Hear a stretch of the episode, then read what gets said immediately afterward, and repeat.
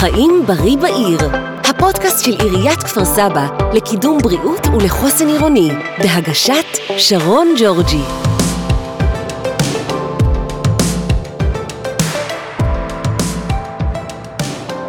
שמחה שהצטרפתם אלינו לפודקאסט חיים בריא בעיר של עיריית כפר סבא, לקידום אורח חיים בריא ולחוסן עירוני.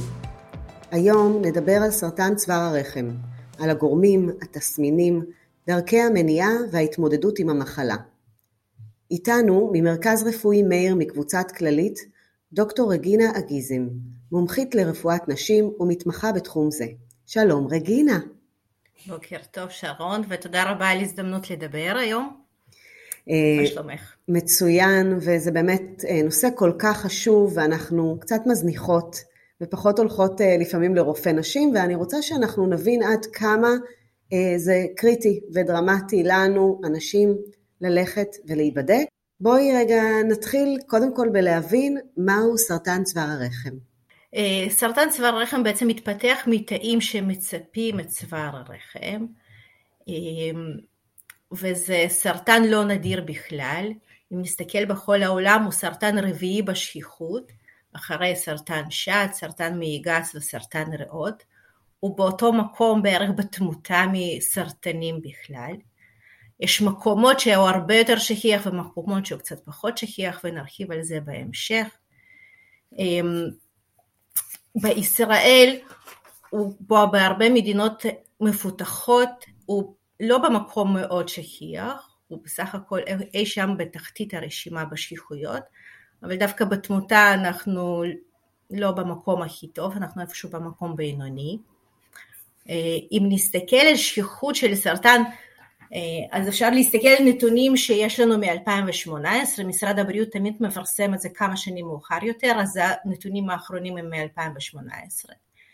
וב-2018 250 נשים חלו בסרטן צוואר הרחם, אה, ו-96 נשים נפטרו מסרטן צוואר הרחם, שזה לגמרי לא מעט. וחשוב מאוד, כמו במרבית הסרטנים, לנסות ולתפוס את זה בשלבים התחלתיים, הטיפול הוא יהיה יעיל ויהיה הרבה פחות תופעות לוואי מהטיפול, וזה חשוב. לכן חשיבות השיחה שלנו היום. לגמרי.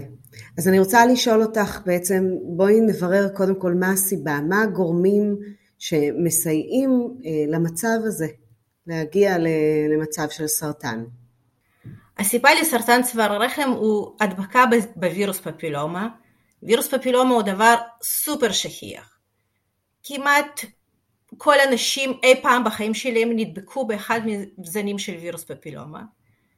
רוב האנשים מצליחים להיפטר ממנו, מערכת חיסונית שלנו עובדת, יכול לקחת כמה חודשים ואפילו שנה ואפילו לפעמים כמה שנים ולרוב הזיהום הזה יחלוף ויעבור.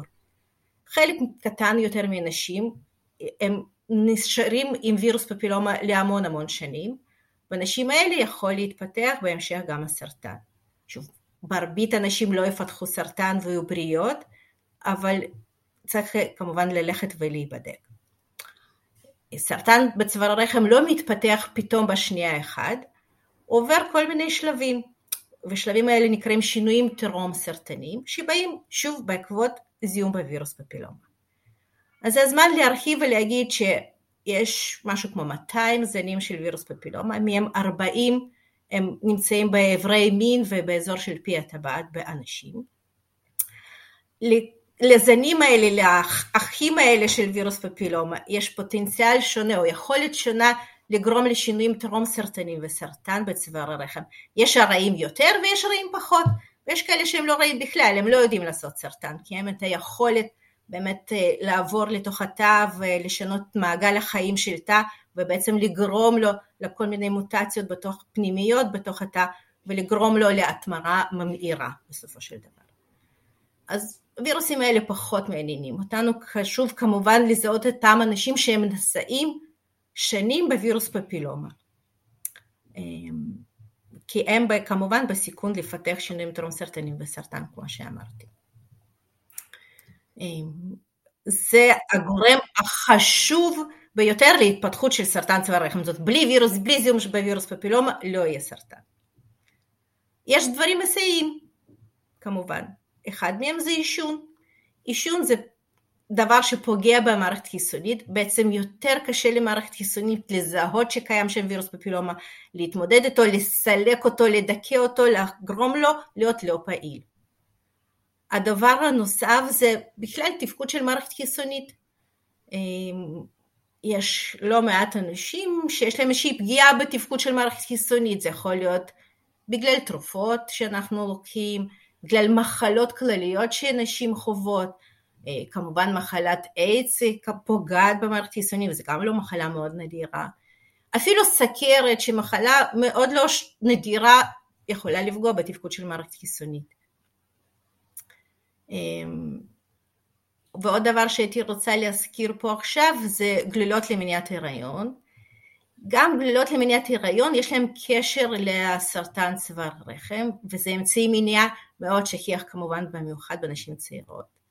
יש לזה שני משמעויות, אחד שרוב הנשים שמשתמשות בגלילות אה, לא משתמשות בקונדום והקונדום הוא גורם מגן בפני סרטן צוואר הרחם כי הוא מגן על הדבקה בווירוס פפילומה.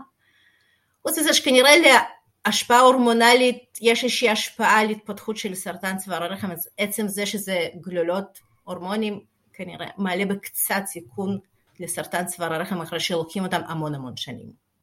אבל הדבר הכי חשוב כמובן זה וירוס פפילומה. כן. אז יש לי עוד שאלה. הורמונים שמקבלים לטיפולי פוריות גם משפיעים? לא, לזה אין הוכחה שהם משפיעים על איזשהו סרטן באופן עקרוני, לא סרטן שד שהוא הדבר היותר שכיח ויותר קשור להורמונים, וגם לא סרטן צוואר הרחם. אוקיי, אז למדנו מה הסיבה ומה הגורמים המסייעים. אה, מה התסמינים לסרטן צוואר הרחם? איך אני אדע? אז זה בדיוק הבעיה של בשלבים ההתחלתיים לסרטן צוואר הרחם אין שום תסמינים. ופה החשיבות של לבוא להיבדק ולעשות בדיקות סקר, שעוד מעט נרחיב עליהן, אה, כי אין לזה, אין לזה שום תסמינים. המחלה יש שקטה, היא לא עושה לרוב שום, לא כאבים, לא, לא הפרשות, לא דימומים, לרוב שקט, שום דבר לא קורה, ואנחנו מגלים את זה בעקבות בדיקות פאפ שהן לא תקינות. אה, בבדיקות מיוחדות שעושים לצוואר הרחם, וככה מגלים סרטן צוואר הרחם בשלבים ההתחלתיים שלו. אה, אם כן יש תסמינים, אז תסמין שאולי הכי מקושר לסרטן צוואר הרחם זה כמובן דימום אחרי יחסי מין. פה חשוב לי להגיד שדימום אחרי יחסי מין זה תופעה, שוב, לא נדירה, אבל היא מאוד חשובה. מרבית הסיבות לדימום אחרי יחסי מין הן סיבות שפירות לחלוטין. יכול להיות פועלי בצוואר הרחם, יכול להיות תהליך זיהומי בצוואר הרחם. לפעמים המבנה של צוואר הרחם הוא כזה שהוא נוטה לדמם בזמן יחסי מין, אבל שוב, אם פתאום קורה שיש דימום אחרי יחסי מין שלא היה לעולם, או גם מישהי שמשהו מוזר, הדימום הזה צריך ללכת ולהיבדק אצל רופא ולראות מה קורה, למה זה פתאום מופיע, מה, מה הסיבה לכך, חייבים ללכת ולבדוק. אמ, בכלל דימום שהוא בא לא בזמן הנכון, הדימום שהוא בין המחזורים, הדימום חזק בווסת, בדרך כלל יש לזה איזושהי סיבה, ובדרך כלל לא סיבה, לא חייבת להיות סרטן, אבל חייבת, אבל בדרך כלל יש לזה סיבה לא, לא בריאה, וצריך לבדוק את זה. לא להזניח, לא להשאיר את זה לשנים, לא להגיד, טוב, עכשיו אין לי זמן, אני לא מספיקה, רובנו עסוקים, לרובנו יש ילדים קטנים, עבודה, קרי, המון המון דברים שמשפיעים, למה לא לגשת עכשיו לרופא? תחשבו על הבריאות שלכם, ילדים, הם צריכים את אימא, ואימא בריאה. אז אם יש איזו תופעה חריגה, תלכו להיבדק.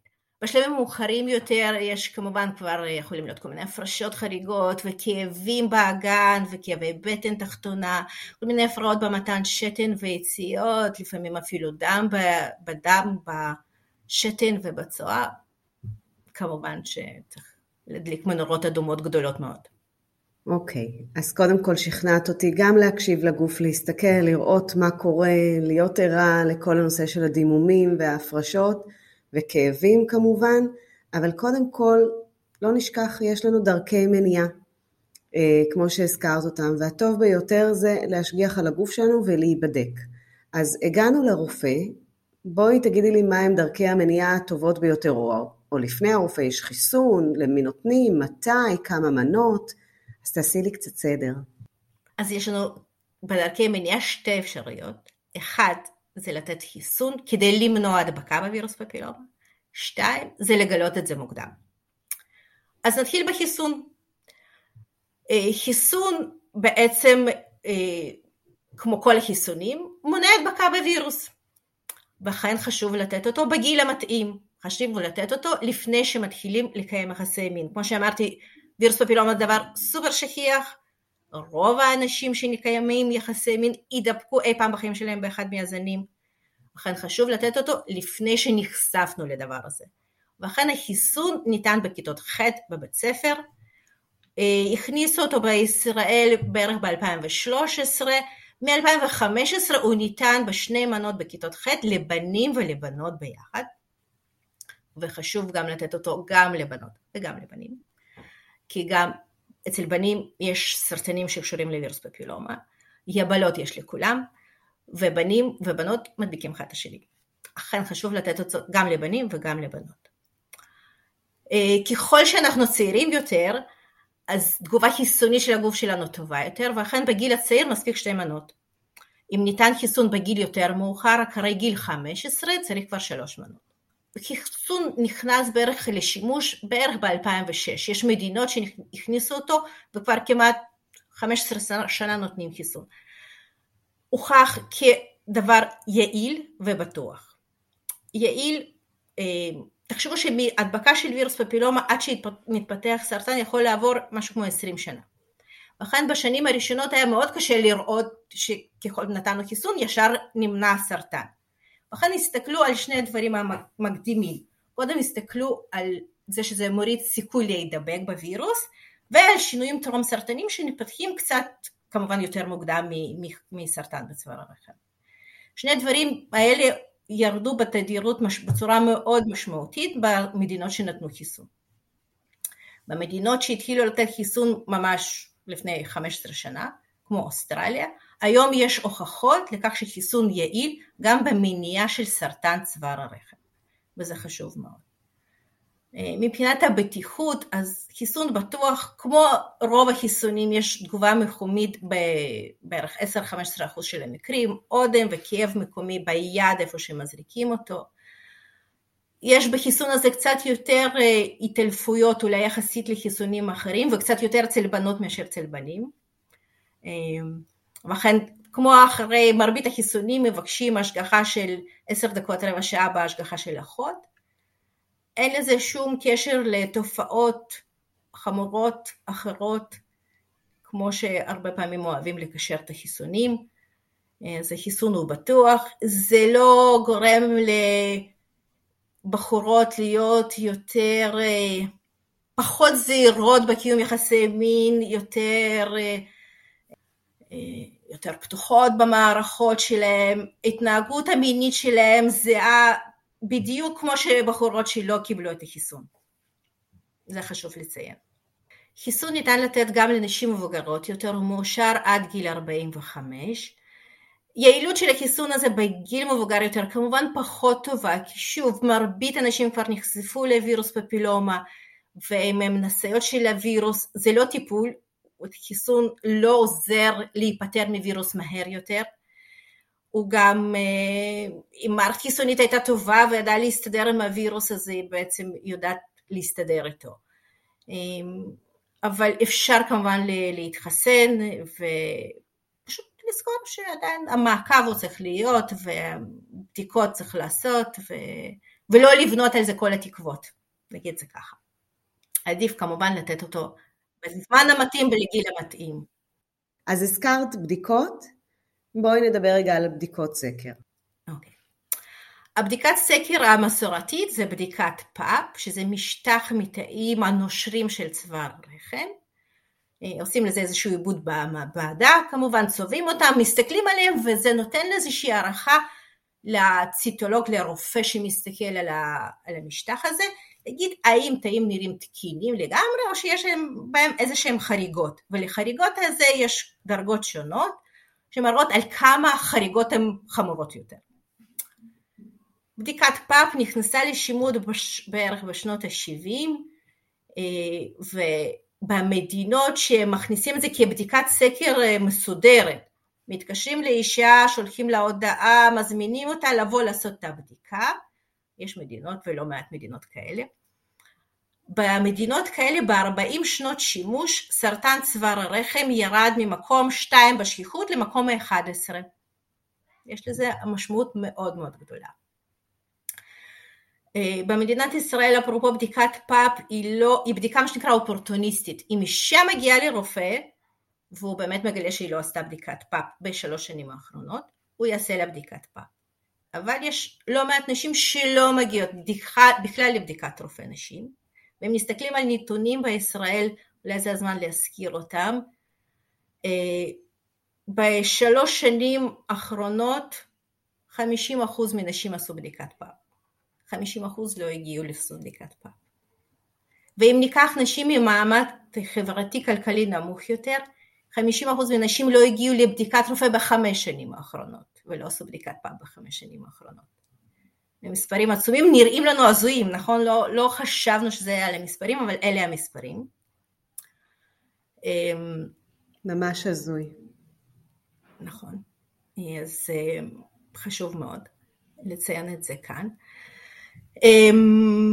אז בדיקת פאפ באמת יש לזה הרבה משקל, היא לא בדיקה מדויקת, ואכן יש גם חשיבות למעקב המסודר, זאת אומרת, עשינו בדיקת פאפ אחת, זה לא אומר שבזה סיימנו ולא צריך לעולם לעשות שום בדיקה נוספת, גם אם זה אותו בן זוג, גם אם שום דבר לא השתנה בחיים, כי היא לא מגלה מאה אחוז הבעיות, וצריך לחזור על זה, והתדירות הוא פעם בשלוש שנים.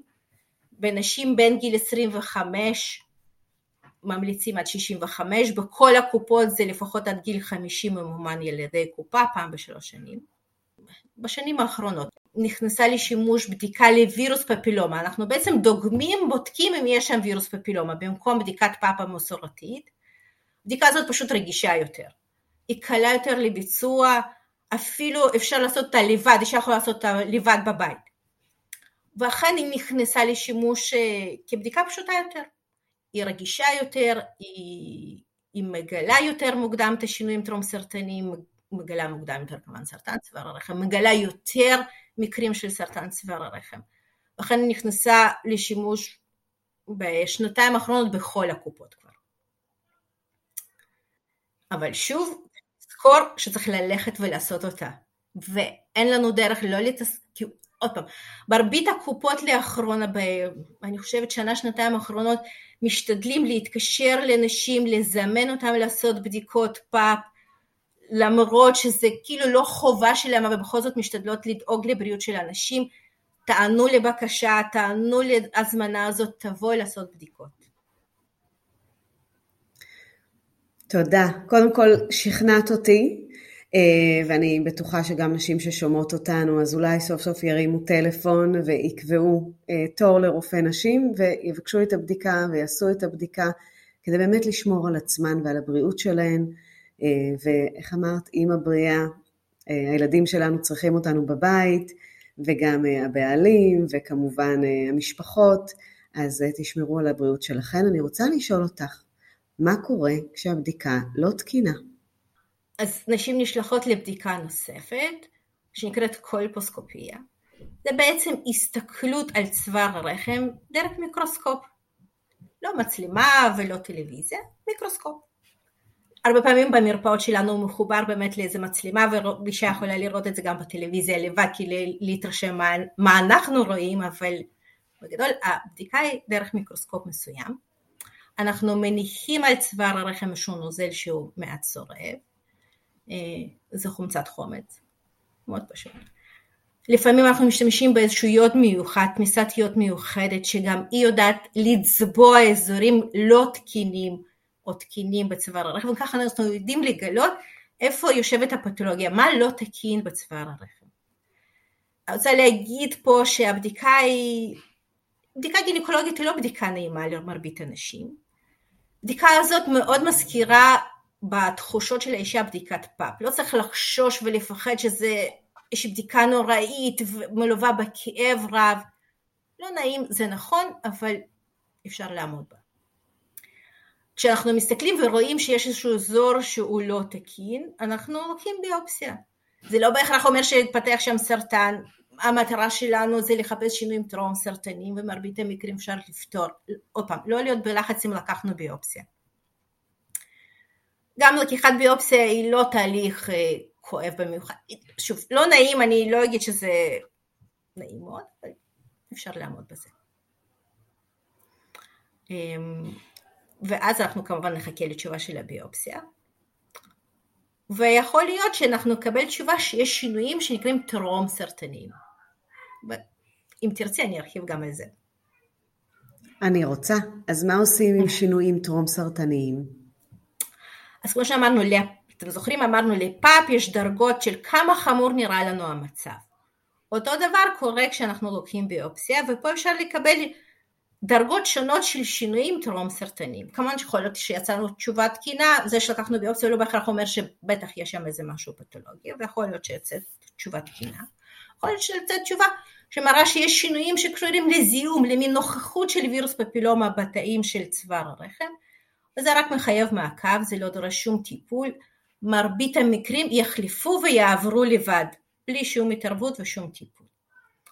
ואנחנו מחפשים אם לא מדובר בשינויים טרום סרטניים האמיתיים, בשפה המקצועית אנחנו מחלקים את זה לשלוש דרגות, אז שניים ושלוש זה הדרגות החמורות יותר, ואנחנו מתייחסים לזה כנגע טרום סרטני אמיתי. זה אומר שאם אנחנו נשאיר אותו, אחרי שנים זה יכול להפוך להיות סרטן. במקרים כאלה אנחנו עושים טיפול בצוואר הרחם, הטיפול הזה שהיא פעולה מקומית בצוואר הרחם, אנחנו מסירים כמו קונוס מתוך צוואר הרחם, אה, כדי להסיר את השינויים האלה ובעצם לרפא את צוואר הרחם משינויים הטרום סרטניים ולמנוע התפתחות של סרטן בהמשך החיים. זו פעולה שאפשר הרבה פעמים לעשות אותה במרפאה, בהרדמה מקומית, אה, וכמובן אה, לגרום לכך שלא יהיה סרטן בהמשך החיים. אוקיי, שאלה, איך כל זה משפיע על פריון? אז בגדול אין לזה השפעה על פריון, כל עוד אנחנו מדברים על שינויים טרום סרטנים כמובן.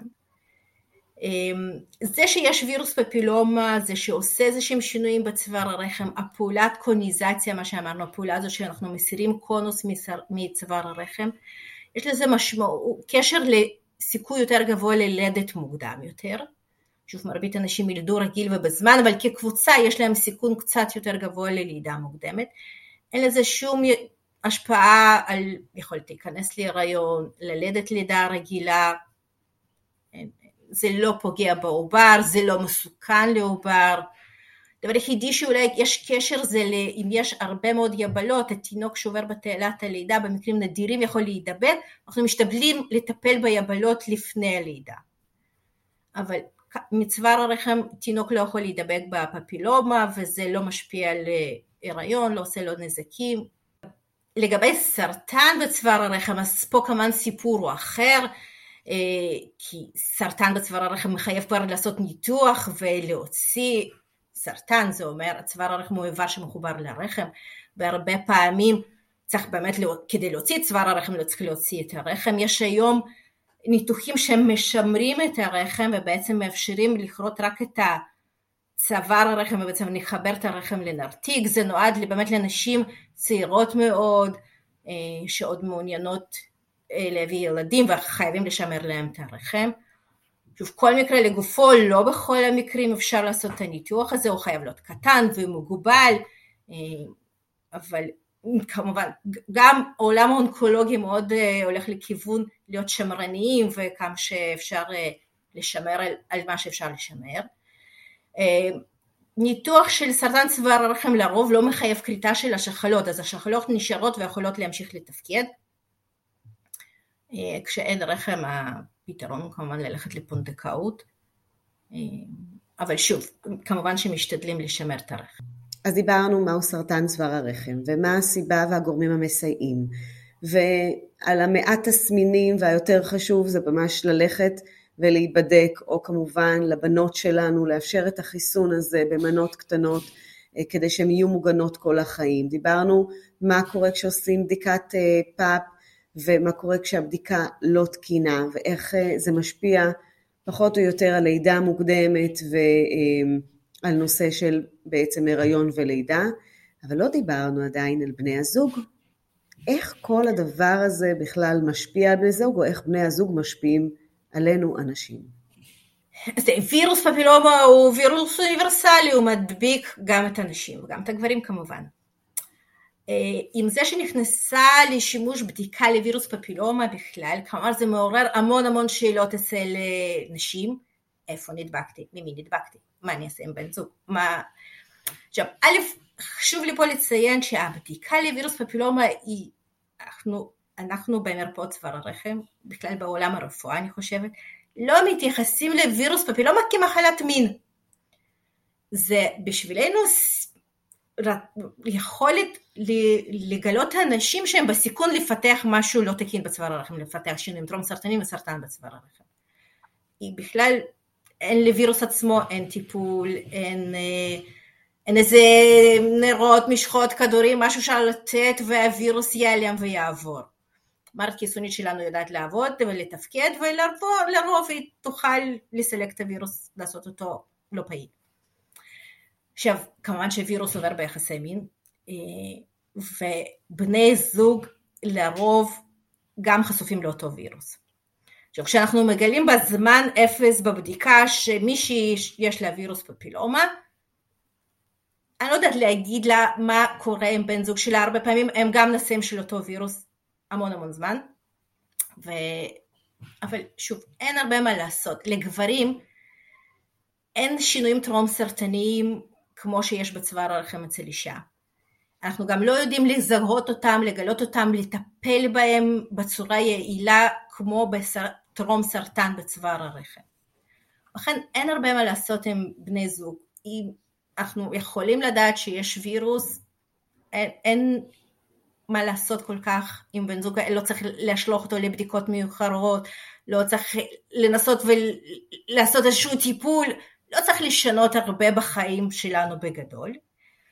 הדבר היחידי שיכול להגיד שאנשים שמשתמשים בקונדום כמובן הרבה פחות נדבקים בווירוס פפילומה, ויותר נכון להגיד גם שזוגות שמשתמשים בקונדום יותר מהר מצליחים להיפטר מווירוס פפילומה.